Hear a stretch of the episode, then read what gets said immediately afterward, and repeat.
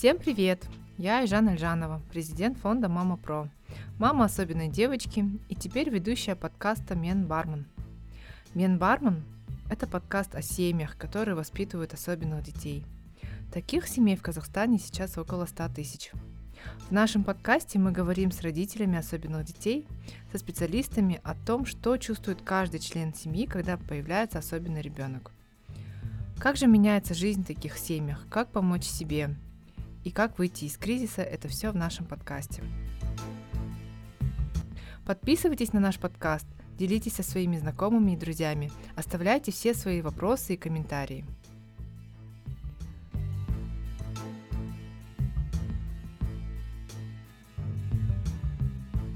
Сегодня у нас в студии э, Алия Масанчи, мама особенного ребенка, предприниматель, проплыла Босфор в августе, а, очень мотивирующая личность. И я очень рада, что вы сегодня нашли время и пришли к нам, чтобы мы с вами поговорили для других родителей. Мне очень приятно, что произошло такое приглашение, потому что тема очень важная, тема очень нужная — мамы особенных детей всегда нуждаемся в поддержке, в теплоте, в помощи. У меня трое детей, самому старшему Амиру 19 лет, вот он у меня особенный мальчик. Диагноз э, маловыраженный ДЦП с задержкой психоречевого развития. Второй мой ребенок это моя дочь, ей 16 лет, самого младшего я родила уже в таком, скажем, возрасте, в таком осознанном, в 38 лет, сейчас ему 5 лет. И ну вот этот ребенок, который, наверное, обласкал уже своей нежностью сейчас в данный момент мою душу, потому что после его рождения очень многое поменялось в, моей, в моем восприятии. А если говорить о жизни как мама особенного ребенка, конечно, он у всех нелегкий, но с этим а, мы живем. Это наша жизнь, это наша реальность, от нее не убежишь. И есть большая ответственность перед своим ребенком воспитать в нем те качества, которые помогут ему в жизни социализировать, обучить Конечно, особенный ребенок в семье, он требует большего внимания, чем обычные дети. Ну и хотя и с обычными не просто, да. Дети это всегда большой труд. В них надо вкладывать время, здоровье, ресурсы. Но мне хочется вот сказать об очень важной вещи. Если мама здорова и счастлива, то ребенок тоже будет целостный. Поэтому часто мамы особенных детей уходят в вот это состояние жертвенности, когда кажется, что мир рухнул, что меня никто не понимает, что особенный ребенок это приговор, э, я с этим жить не могу качественно, и большинство женщин уходят в вот это состояние жертвы, и это самое худшее когда мы себя жалеем. А себя надо любить. Пройдя годы, конечно, сейчас я понимаю, что мой особенный ребенок, он пришел в мою жизнь не просто так, это мой учитель, это моя огромная сила. А в нем а, я вижу весь а, тот свой потенциал, который я, возможно, даже и не раскрыла бы, проживая жизнь обычной мамы. Поэтому всех мам, кто сейчас находится в состоянии потери, отчаяния, злости даже, да, потому что это тоже нормальное чувство, когда мы его испытываем. Обвинений, искать виноватых, найти крайнего. Конечно, это такой один из в моменте, кажется, легких путей, но дальше оно ни к чему не приведет. И лучше облегчить свою жизнь сейчас, это признав все-таки диагноз своего ребенка. И это не значит, что надо опустить руки, а как раз-таки взяться за качество его жизни и качество своей жизни. Такие замечательные слова, как напутствие, наверное, или даже как самый, наверное, основной тезис, который можно было бы слать особенным родителям или родителям особенных детей, это на самом деле в первую очередь любить себя и брать ответственность. Когда вы поняли, наверное, когда к вам пришло такое осознание, что э, важно не забывать о себе, вот когда прошел, про, произошел тот транзит, когда у вас жизнь, ну, как бы наладилась, да, когда сейчас для всех вы успешная женщина, э, у вас трое детей, проплывшая Босфор, имеющая свой бизнес. Во-первых, э, конечно, хочется сказать про само принятие диагноза, да, то есть вначале, ну, когда ты сталкиваешься с этим, и ты просто делаешь, ты идешь, делаешь, делаешь, интуитивно даже можно как сказать, как мама, да, ты совершаешь действия, ты находишь пути лечения, а, пути его развития. И вот действительно в этом забеге не было места для меня лично. То есть где-то до его 12-летия. То есть э, абсолютно отсутствовал спорт абсолютно отсутствовал какой-либо э, вот отдых, чтобы я просто день там себе позволила. Да, мы выезжали там раз в год в море обязательно. У меня задача стояла на первом месте все-таки э, вылечить своего ребенка. Когда все-таки пришел момент, что ему надо идти в первый класс, вот здесь такая картина реальность, такая большая, огромная упала на голову, я поняла, что все попытки э, э, добиться для него нормативной среды, они ну, уже не приведут к желаемому результату, и мы быстро пересмотрели все его возможности. Параллельно у меня вот мой бизнес шел. Я не знаю, как я успевала, наверное, все-таки и молодость сказывалась. Как-то здоровье не давало о себе знать сильно загруз был очень большой. Для своих детей я была и водителем, и няней, и свой бизнес параллельно вела, вела и у себя на работе я была там и администратором, и бухгалтером, и управляющим, и директором, всем, всем на свете. Но, наверное, вот эта большая надежда на то, что вера в себя, да, вот завтра будет так, как я хочу, но сегодня вот так. Пока так. И вот это состояние, когда ты миришься с своим настоящим, сегодня так, но у меня есть мечта и цель. Я к ней дойду, я к ней иду, я действую. Но это будет. И бывает, мы сейчас даже с супругом иногда обсуждаем, я говорю, слушай, а вот эту жизнь, которая у меня сейчас есть, я ее себе в голове реально рисовала. Когда система в бизнесе построена, бизнес не требует моего участия когда в отношении детей все делегировала, да, то есть няня, дополнительные занятия, специалисты. То есть у меня нет чувства вины, что я сегодня не додала своему ребенку каких-то знаний. Я это тоже сразу поняла, что меня не хватит на него, потому что у меня есть еще второй на тот момент уже ребенок. И что уже здоровье дает о себе знать, что нужно тоже немножко в свою сторону оглянуться. И самый большой прорыв, шаг, это был вот как раз рождение младшего. То есть вот эта беременность, когда я себе позволила вот все, о чем я, так скажем, мечтала. Я говорила, я рожу третьего ребенка, когда у меня будет все на лайте, и я буду просто кайфовать от своей беременности.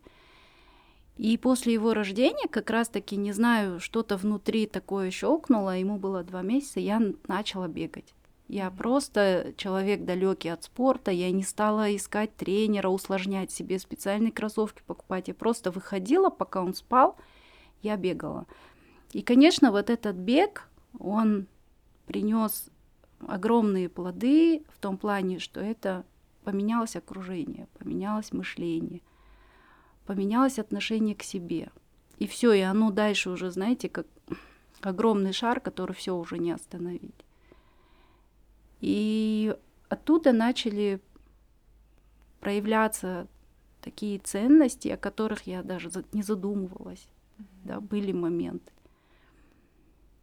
И на сегодняшний день я могу сказать, что была проделана большая работа а, над своим здоровьем, над своим ментальным больше даже здоровьем, да, я лечила себя, свою душу, э, и а, такое окончательное признание диагноза произошло, наверное, я даже об этом писала, когда сыну было 17 лет. Каждый год на день рождения я просто э, уходила подальше от дома и плакала. Но это было такое чувство вины, когда ты понимаешь, что у него не будет личной жизни, у него не будет там семьи, детей, да, что он всегда будет э, с, э, с своими родителями, ну, со мной, супругом. Хотя мне супруг всегда говорил, ну, ты пойми, что он всю жизнь будет с нами. Ну, ты там много чего делаешь, это, конечно, классно. Но то, что он будет с нами всю жизнь, это да.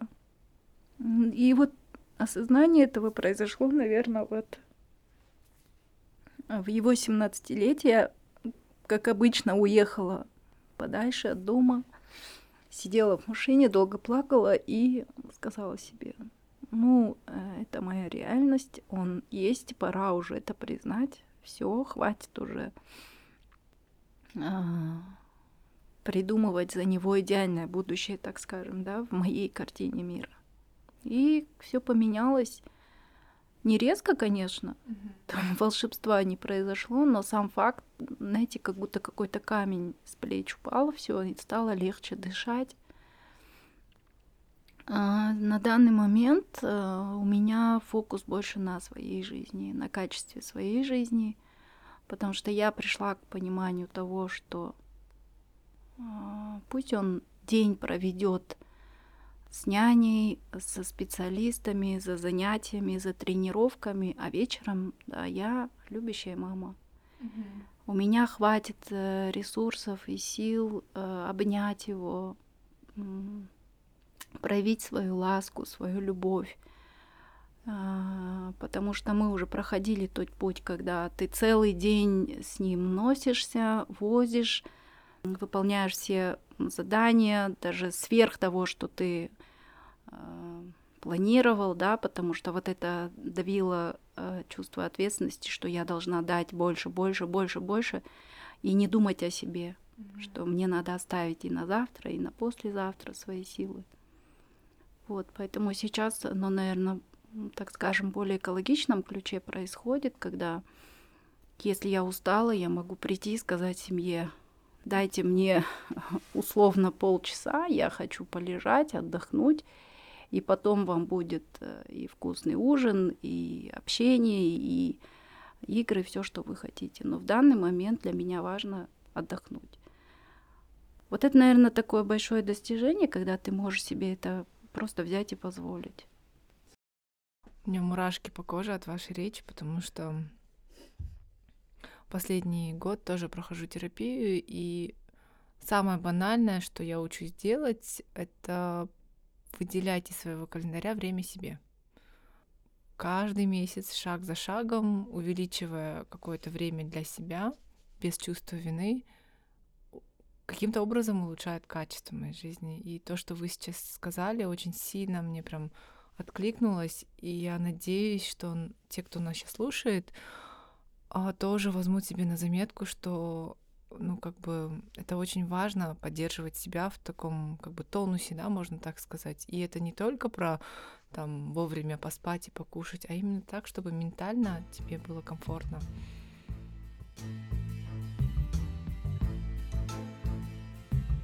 У меня есть скрипт вопросов, но хочу отойти и задать такой вопрос про «Он всю жизнь будет с нами». Это, наверное, такая вещь, которая триггерит каждого родителя, особенного ребенка, что особенно ребенок всю жизнь будет с нами. Страшно? Есть ли такое, что попытки вот спор, здоровье и так далее, вот тоже как одна из целей в жизни, чтобы жить там, ну, условно до 100 лет – это я себе такую задачу ставлю, и в какой-то момент иногда понимаю, что те или иные привычки меня не доведут до 100 лет, да, вот. Вы знаете, такая интересная история была у меня, очень глубоко сидел этот страх, страх того, что вот завтра со мной что-то случится, что будет делать мой ребенок. Mm-hmm. Это ну, нормальный страх любой мамы. Не обязательно особенный ребенок, не особенный.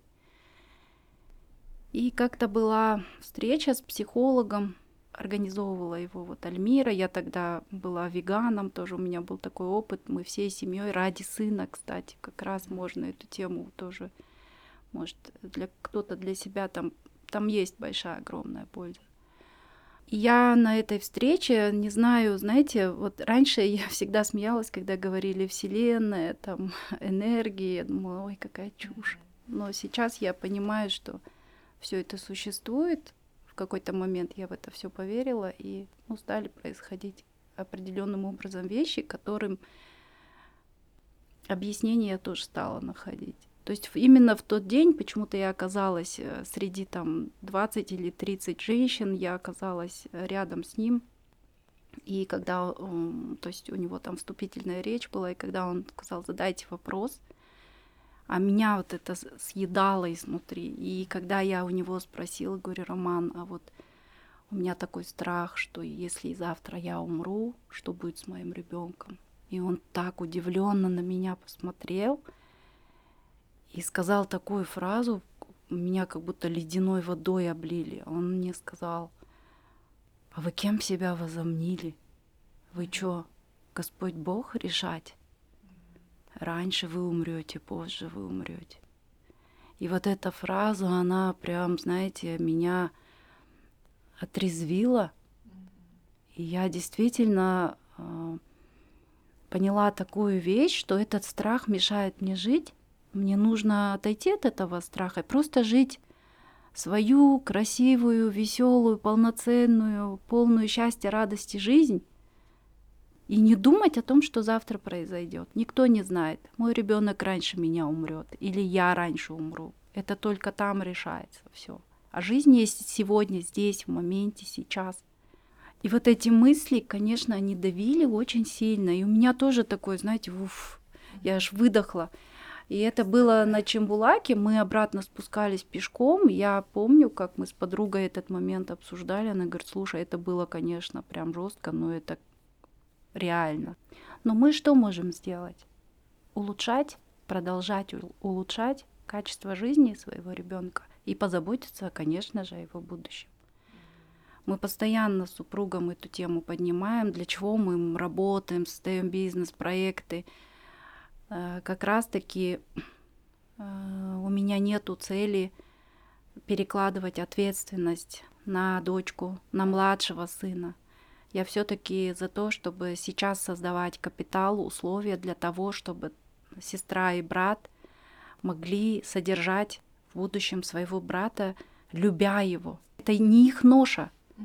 И об этом нужно думать сейчас. То есть не говорить так, сегодня поживут, завтра посмотрим. Нет.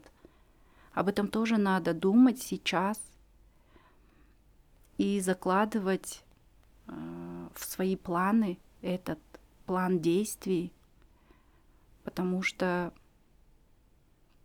это огромный груз ответственности перекладывать его на других своих детей.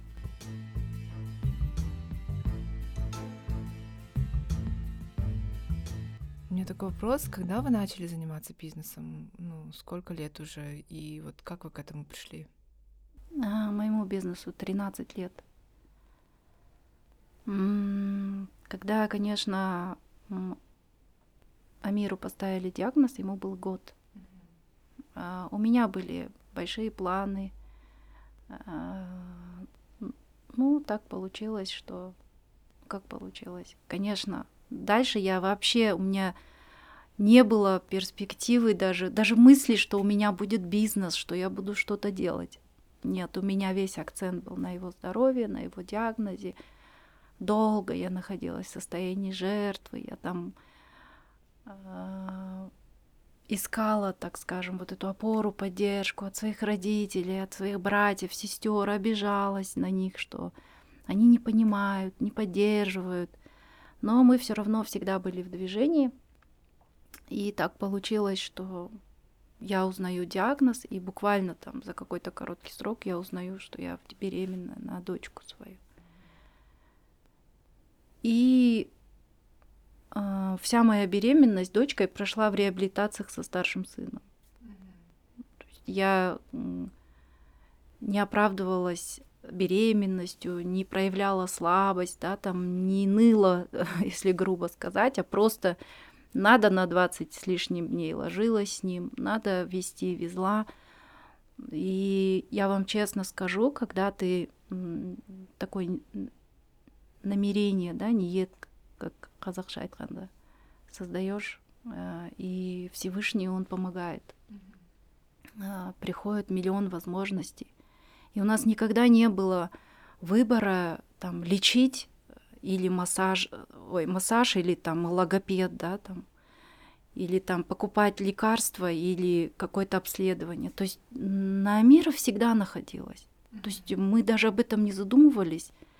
И оно приходило, всегда приходило через людей, через разные возможности. И вот как раз-таки, когда я была беременная на дочку, у меня дядя с Китая, то есть мой первый опыт да, предпринимательства. А, приехали граждане Китая открывать здесь бизнес. Они, оказывается, долго меня тестили. Я просто их как по городу возила. И в итоге они предложили проект, когда я, мама в декрете, получала уже хорошую сумму в виде а, заработной платы. Мое участие было минимальным – но я, им нужен был здесь доверенный человек, который хорошо знает э, законы, э, ну, налогообложение, все, что. И я всегда топила за то, чтобы это все должно быть в пользу нашего государства. Вы приехали в нашу страну зарабатывать, поддерживайте наши законы. Вот эта принципиальность, наверное, где-то мне говорили, с этим далеко не уйдешь, но я как вижу, это приносит успех, когда ты честен, когда у тебя есть свои принципы, правила жизненные, и ты по ним идешь. Опора на свои ценности. Да, и получается, вот я с ними работала, э, дочку родила, и вот когда дочке было три года, я водила сына по разным специалистам, и вот познакомилась с психологом, она мне так понравилась. И я ей говорю, а почему у вас нету своего центра? И она говорит, а у меня же денег нету. И это, знаете, вот мой бизнес, я всегда говорю, он родился из шутки. Uh-huh. Я ей говорю, а я вас проспонсирую. Uh-huh. Ну, то есть это реально была шутка. Проходит два месяца, она мне звонит, говорит, Алия, все, я увольняюсь, давайте встретимся, обсудим проект. Я такая, в смысле? А, ну, приехала, мы пообщались, у меня же здесь свой интерес был, мой ребенок. И на тот момент я его возила к логопеду в одну часть города, к психологу в другую часть, на ЛФК в третью. Я не хотела лишь бы кто-то, я выбирала лучших, и мне было все равно, к какой части этого города я его везла. И мне понравилось то, что я могу все это организовать в одном месте. И здесь я подумала и о других мамах. Блин, здорово было бы никому вот так не бегать по всему городу. Приехал, за несколько часов получил эту услугу. И даже есть возможность где-то оставить своего ребенка, пойти даже часик погулять, да, что очень ценно для мамы с особенным ребенком. И вот мы с ней открыли центр.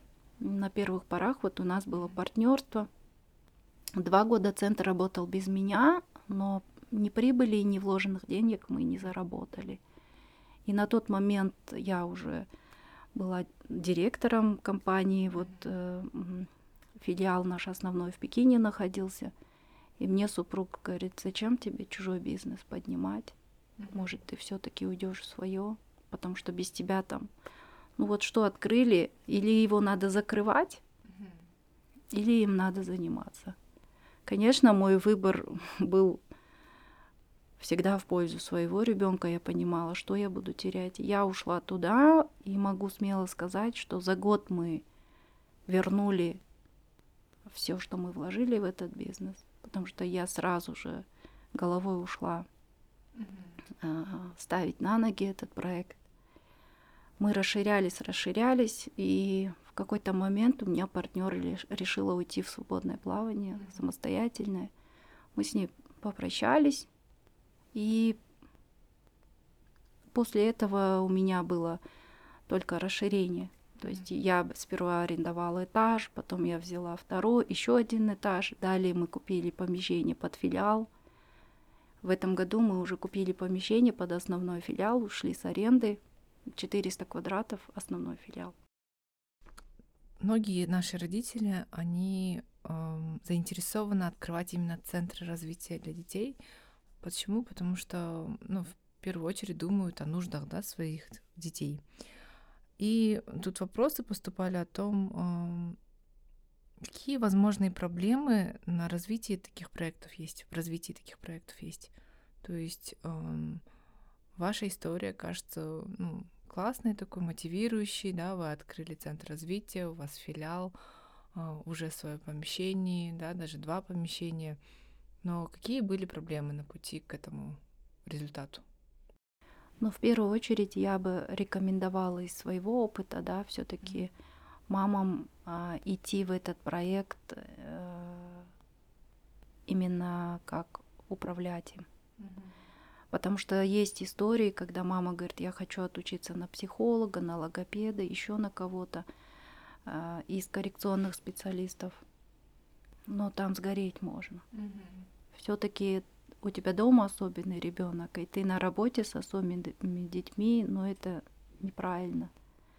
В распределении человеческих ресурсов все-таки нужно, если все-таки решили открывать такой центр, то полностью брать управление, менеджмент, возможно, и продажи, и все на себя, но не уходить туда в операционку как специалист, потому что это очень тяжело.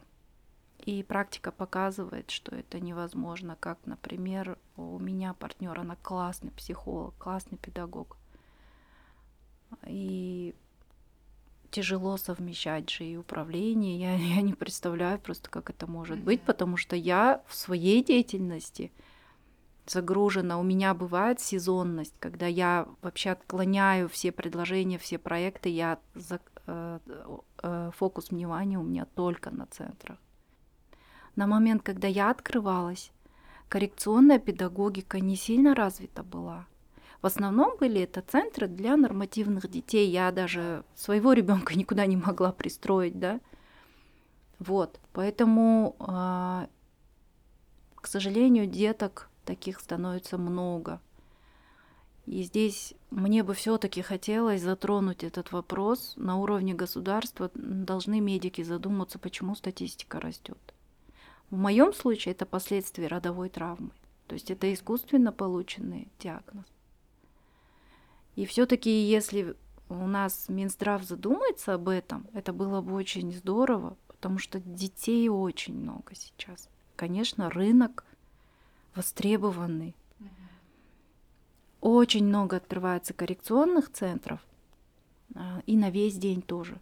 И вот здесь я бы очень просила мам особенных детей задуматься, вот сегодня вы облегчаете себе жизнь, отдав на весь день своего ребенка. Подумайте, чем он там занят. То есть для нормативного ребенка детский сад это нормально, где у него есть режим, где он ест, пьет, гуляет, играет, но у него э, развитие идет согласно его возрасту, это природа. А у особенных детей так не работает. И э, когда даже Амир пошел в школу, а, он учился в седьмой коррекционной школе, я очень попросила директора, и я его с обеда забирала. И у него с обеда начинались тренировки, то есть плавание, ЛФК, а, специалисты. Хотя в школе мне говорили, у нас же есть логопед, зачем вы его возите? Я говорила, спасибо, здорово, пусть тоже занимается. Но я все равно везла его к нашему логопеду к нашему психологу, э, на логаритмику. То есть у него и сейчас э, арт-терапия. До сих пор у него все эти занятия есть. А для чего я это делала? Чтобы вот это как раз чувство вины у меня не было, да, что я не могу с ним качественно 30 минут сидеть рисовать. Я не могу с ним 30 минут петь, но меня хватит на 2-5 минут. Все потом. Моей энергии не хватит дальше. И вот сейчас очень много коррекционных центров на весь день. И вот мамы, пожалуйста, подумайте, чем там ребенок занят. Если вы думаете, я сегодня облегчу себе жизнь и весь день мой ребенок занят, этот ребенок с вами последующие годы. И именно сейчас нужно в него вкладывать и развивать в нем все качества, не бояться этих трудностей. Да, это очень тяжело, да, по времени совмещать.